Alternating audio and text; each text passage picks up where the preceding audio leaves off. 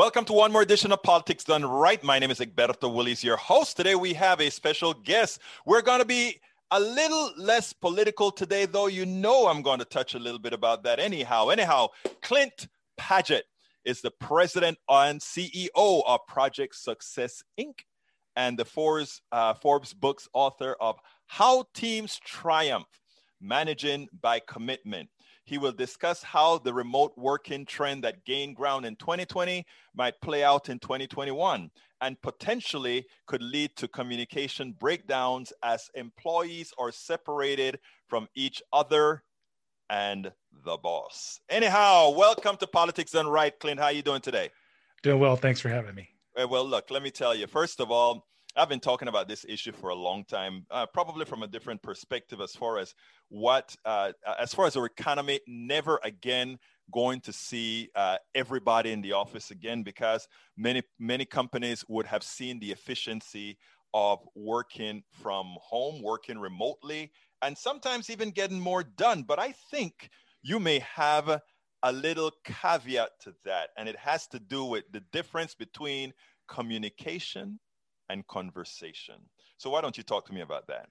Sure. I, so I think also it'll it'll probably play well for you because I do think this has a what I'm going to talk about from a business perspective certainly plays in what we're seeing in the political arena and the diver- the lack of a diversity of thought where people are surrounding themselves in their own little silos. But yeah, so in the book I have a chapter called "Communicate Like a Person, Not an Emoji," and it turns out in researching that chapter I have been wrong my entire life, which is 57 years on what communication actually was.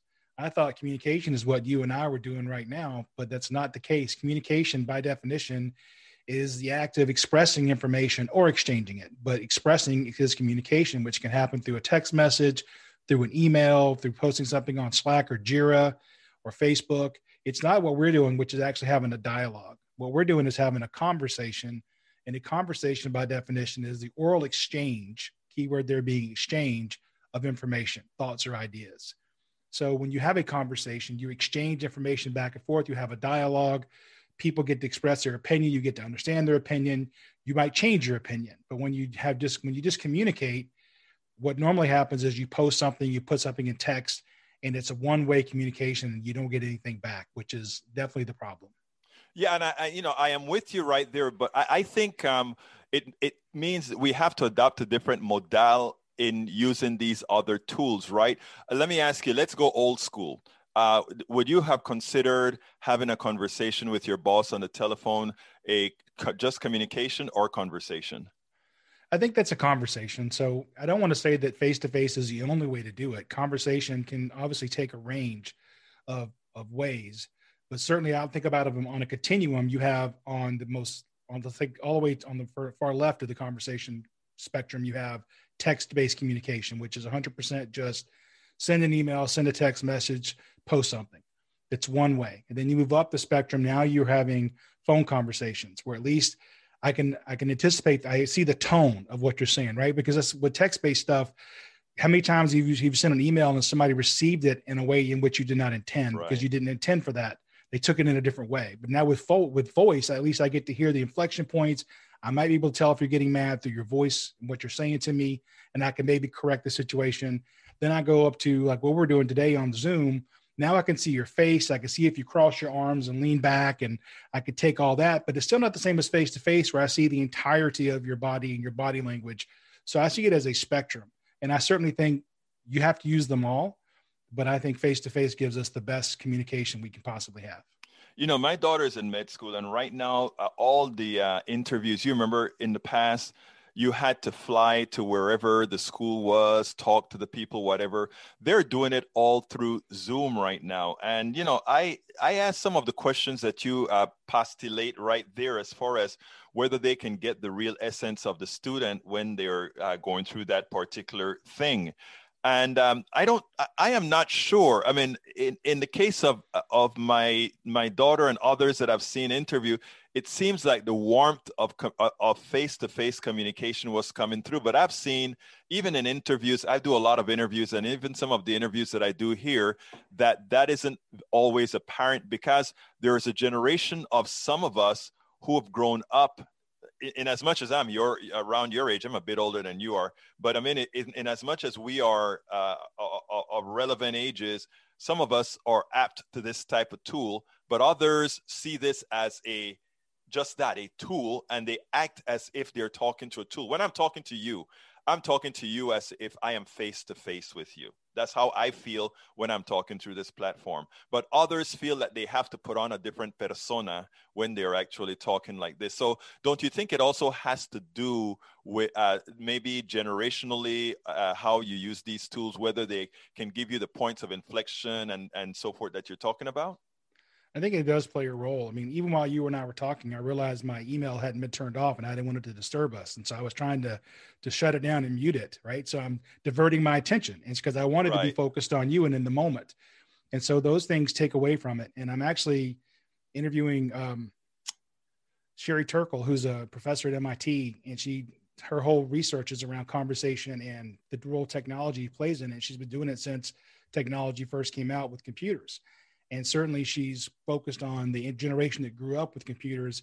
And what's really interesting when you look at the research, both physical research and also anecdotal, is people when they're on the phone, they're actually be in the same room with each other and texting each other, and they feel more connected that way. They don't feel like they have to have a conversation. They don't feel like they have to make eye contact.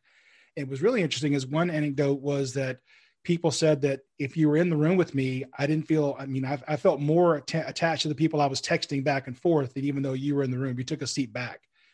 And that's so backwards of what, what I grew up doing. Wait, wait, let sure me, let me I, I don't know if I understood that. And I don't know if my audience would have understood that. You're saying that two people may be in the same room texting each other in the same room.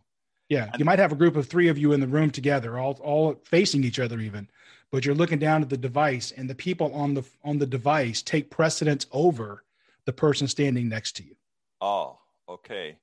Uh, and what does that mean? It's just how how discombobulated the whole system has become, right? Where and I, I thought about it. How can I put that in my own context? So I've certainly been in a restaurant where I was trying to order some food and have the phone keep ringing the person pick up the phone and answer and take their order. And I'm thinking, I'm standing right here. Why don't I matter? Why does that person on the phone matter more? Why do they get precedence over over me? Right? So it's the same kind of scenario where it's the people on the, on your phone, except now rather than being a voice call, it's actually a, a text-based system. They take precedence over the people standing right beside you. And part of that is that group that's grown up texting each other, they're not comfortable with conversation. Over and over, people, t- this group talks about the fact that they don't know how to have a conversation. They don't understand how to deal with the lulls, the pauses, maybe the uncomfortableness they're they're better able to do it through uh, text-based communication because as they put it i can make sure that it's right before i hit send as opposed to what you and i are doing. We may misstep we may make a, a mistake we have to back backtrack a bit which you and i know is just comfortable conversation but people that grew up with that text-based communication don't see it that way. You know i'm gonna i'm gonna segue that that you just said because i think it it has some some some political implications as well um, which I don't necessarily understand. I, I, I in, in, a lot of the dialogue that I do, I try to tell people um, we have to allow people to, we have to give people permission to make mistakes in their communication. You have to, you, you, uh, you know, and it's not about the cancel culture or anything like that. Cancel culture, there's a whole, that's an, a whole other discussion. It's just allowing people to be human. Uh, you have thoughts you make you make a mistake and, and, it, and it can be any absolutely any type of mistake because the thought process that's just how it works.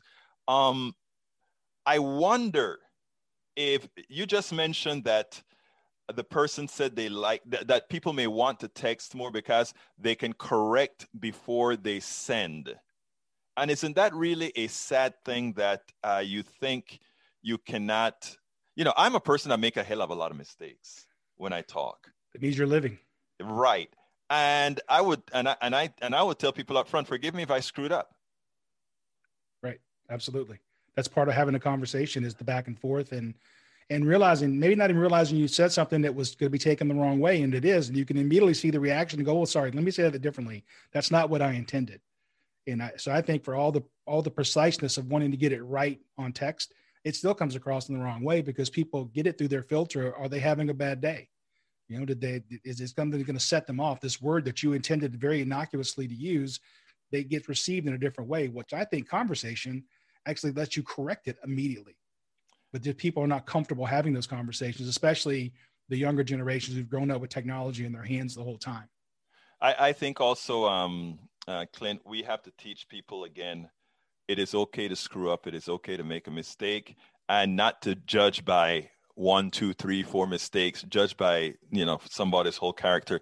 Now, how do we? Uh, how do teams build triumphantly? How do we build triumphantly? For those of us who are working in teams, uh, communication is an important skill and teams fail when there, there's lack of communication. And this can be any kind of team. This can be a political team my audience. This can be a uh, one working in, in in a corporation whatever. What is necessary for a team to be successful? A team that we know is likely to comprise people of different values different ideologies etc etc etc well, I think you have to first and foremost realize that conversation and communication are two different things. And we probably have more than enough communication. The question is, are we getting our message across? Is it coming across in the way we intended? And we do that through conversation. And so the way that I like to, the example I like to use is when we were kids, we probably all played the game called telephone, where you'd have four or five of people lined up in a row, and the first person whispers a secret to the second person, who whispers it on down the line. And of course, the fun of the game is what person number five says is not remotely close to what person number one whispered, right? And the reason is they are communicating one to one, but each individual takes that communication through their own bias, their own life experiences, their own filters, the way that they, the day they're having, the way they define words, and they they take that communication and they receive it and they they put their own twist on it and pass it on down the line. And of course, what happens, that's the fun of the game, is the message gets mangled. Whereas if you took that same, that happens in the business world today, where you think you've communicated something well and the message got mangled. So, what would make that better is if each person could then turn back to the previous person and say, well, wait a minute, what does that word mean to you? Because to me, it means this. And when you say go left, do you mean like go left right now or at the stop sign? And by asking these clarifying questions, which take the form of a conversation, they're able to get the message, if not perfectly, at least much more aligned. And so what comes out of the end is very similar to what the first person said. So one is to to make sure we're not just having communication, that we are having conversations.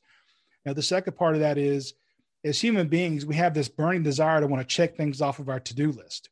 And the easy way to do that is send you a text message saying it's done. But this is actually pre-pandemic. How many times did you, did you send a voicemail, leave a voicemail for someone or shoot a text message when you could have walked down the hallway and asked the question. And the reason we do that is if I send you a one way communication, in my mind, checkbox done, off my plate. Now it's somebody else's problem. But if I actually picked up the phone or walked down the hallway and talked to you, I might find out that I'm not done and I've got three more things on my plate, which I don't really want, right? So we default to those one way communications, which to me are great things to have. So if you want to have this conversation today and I need to shoot you an email about something, that's fine but it's look at the whole body of work and say i need to have conversation as my main focus and then touch around it with the other types of communication available to me. You know uh, what you just said i think is so important. I think it's so important. And again being the political buff uh, something came to mind and it's and there there's this tenet that says if you're explaining you're losing. And sadly that is our politics today one-liners that uh, that grabs onto people, and after you have the one-liners, everybody, as you said it before, they run with it and playing that game that you spoke about. Tell the other person, the other person, the other person. By then, it, it's completely mangled to its own belief. And I look, I, I look at, I look at what just happened in Texas, that took more than ten years to develop we never asked Texans in general, uh, you know, Texas as a majority vote, as a vote, the majority voters in Texas never asked what did it really mean to our power system what we did here, and what we're seeing today is the realization of what occurred. And I mean, uh, in, in all our dialogue, whether it's left or right, and by the way, I'm a lefty.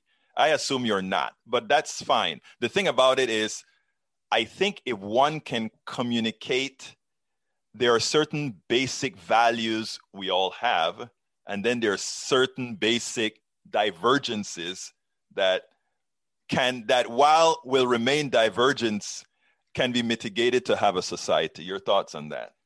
Well, first of all, I like to think I'm a centrist, right? Oh, you are. Like I'm kind of I, in the I, middle. I, I took I, took you as sides. I took you as someone at the on the right. no, no, I, am definitely not far right or far left. I'm really more okay. in the middle, and that's my political beliefs. And to the point where, and this is kind of getting around the politics, is I feel like right now what we're doing as a society is we each have our foxhole, we dig in, and we don't have a conversation we, we think we do. We're just hurling epithets back and forth mm-hmm. at each other. We're not really listening, right? So part of a conversation is to actually listen. And what that means is I have to recognize that you have a point of view that may be very different than my point of view, but it's valid to you. And so I have to recognize that point of view has validity in to you in your world. And I don't have to agree with it. I just have to recognize you have it and it's important to you. That's having a conversation as opposed to what people do is they isolate themselves and they they insulate insulate themselves with people just like them, which reinforces their own point of view and they don't see the other points of view.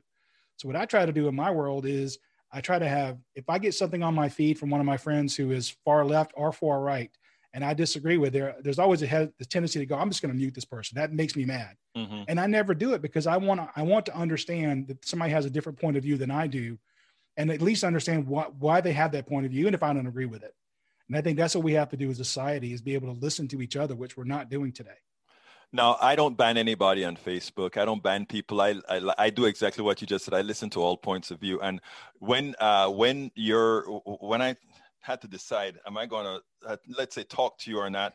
I, I made all the and it shows you why you don't make assumptions as well, right? I made all these assumptions because I saw the title of the book, I saw Forbes, and I saw all these kinds of things, and I said, you know what? But I still want my audience to be able to see what we always preach. We preach this on Politics Done Right that we want to have, we're lefties, but we want the open conversation. We want to talk to everybody because, you know, like I tell my audience all the time, I will, you come out with a damn good idea, I'm going to take it away from you. And I'm gonna make that idea, you know. Now, now that's a lefty idea, you know. I mean, but, but, uh, but uh, I'm kidding. But actually, I'm not. But uh, that is what I think. That is how we move forward. And having you on, I thought this would be a refresh, a refresher, a refreshment for people to see people ha- talk about having true conversation, talking, and talking things out with somebody that doesn't necessarily agree with you. Now, uh, I always ask this as a last question: What would you have liked me to ask you that I didn't? I think one thing that comes to mind is we have to think about to ourselves the difference between intention and results. So they did a survey back in 1997 on U.S. News and World Report, and they surveyed a bunch of people in the U.S. and they asked them the following question: What chance would you give the following person to get into heaven? And when I show you the list, tell you the list, of course, it's a quite dated list because it was 97, but you have people on the list like um, let's see who was the worst one I think on the list was oh Bill Clinton. Bill Clinton got 55% chance to get into heaven, and then I guess uh, Hillary got 58%. She got three percent for putting up with Bill. Is the way I like to say it. Then Michael Jordan got 65%, and Oprah Winfrey got 66%. It's proving you can indeed buy your way into heaven, right? so uh, the first, so then they had what about Mother Teresa? So when I heard this, I'm thinking Mother Teresa, it's got to be like 9,900%, right? It was 78%. No. They only gave her a 78% chance of getting into heaven. One person scored higher than 78 at 87%. And that person was the person being surveyed. So think about that. I give myself a better chance of getting into heaven than I gave Mother Teresa. And so I thought wow. about why is that? And by the way, the, the person who described this to me when I was reading the story, I, I thought was fantastic the way they put it. He said, So if I get this right, Mother Teresa and I show up at the pearly gates. St. Peter says there's only room for one of you. I look at Mother Teresa and say, Excuse me, ma'am, this spot's reserved for me, right? and step through. But why is that? And I and I think the reason that is is because we judge others based on the results that we actually see. We judge ourselves based off of our intentions. If I intended to do right and do well, I give myself credit for that, even if I never did. We judge others based off of results. So I think we have to be cognizant of that and make sure that we are creating the results we're giving ourselves credit for. Clint Padgett, President and CEO of Project Success Inc., and author of How Teams Triumph Managing by Commitment. It was my pleasure to have you on Politics Done Right. Please keep communicating, but mostly having conversations. Thanks for having me we spend a lot of time deconstructing the news trying to trying to parse it into a form that everybody can understand. We try to find those little nitpicks where uh, it goes it flies above the fray etc if you really like these videos that we do i want to ask a big favor. Please go ahead number one subscribe to our channel and number two please join if you can. Thank you so kindly for watching. Keep watching. Please remember to share. We must populate the entire internet with our progressive message, a message that we know is what most Americans say that they want. So help us, please join.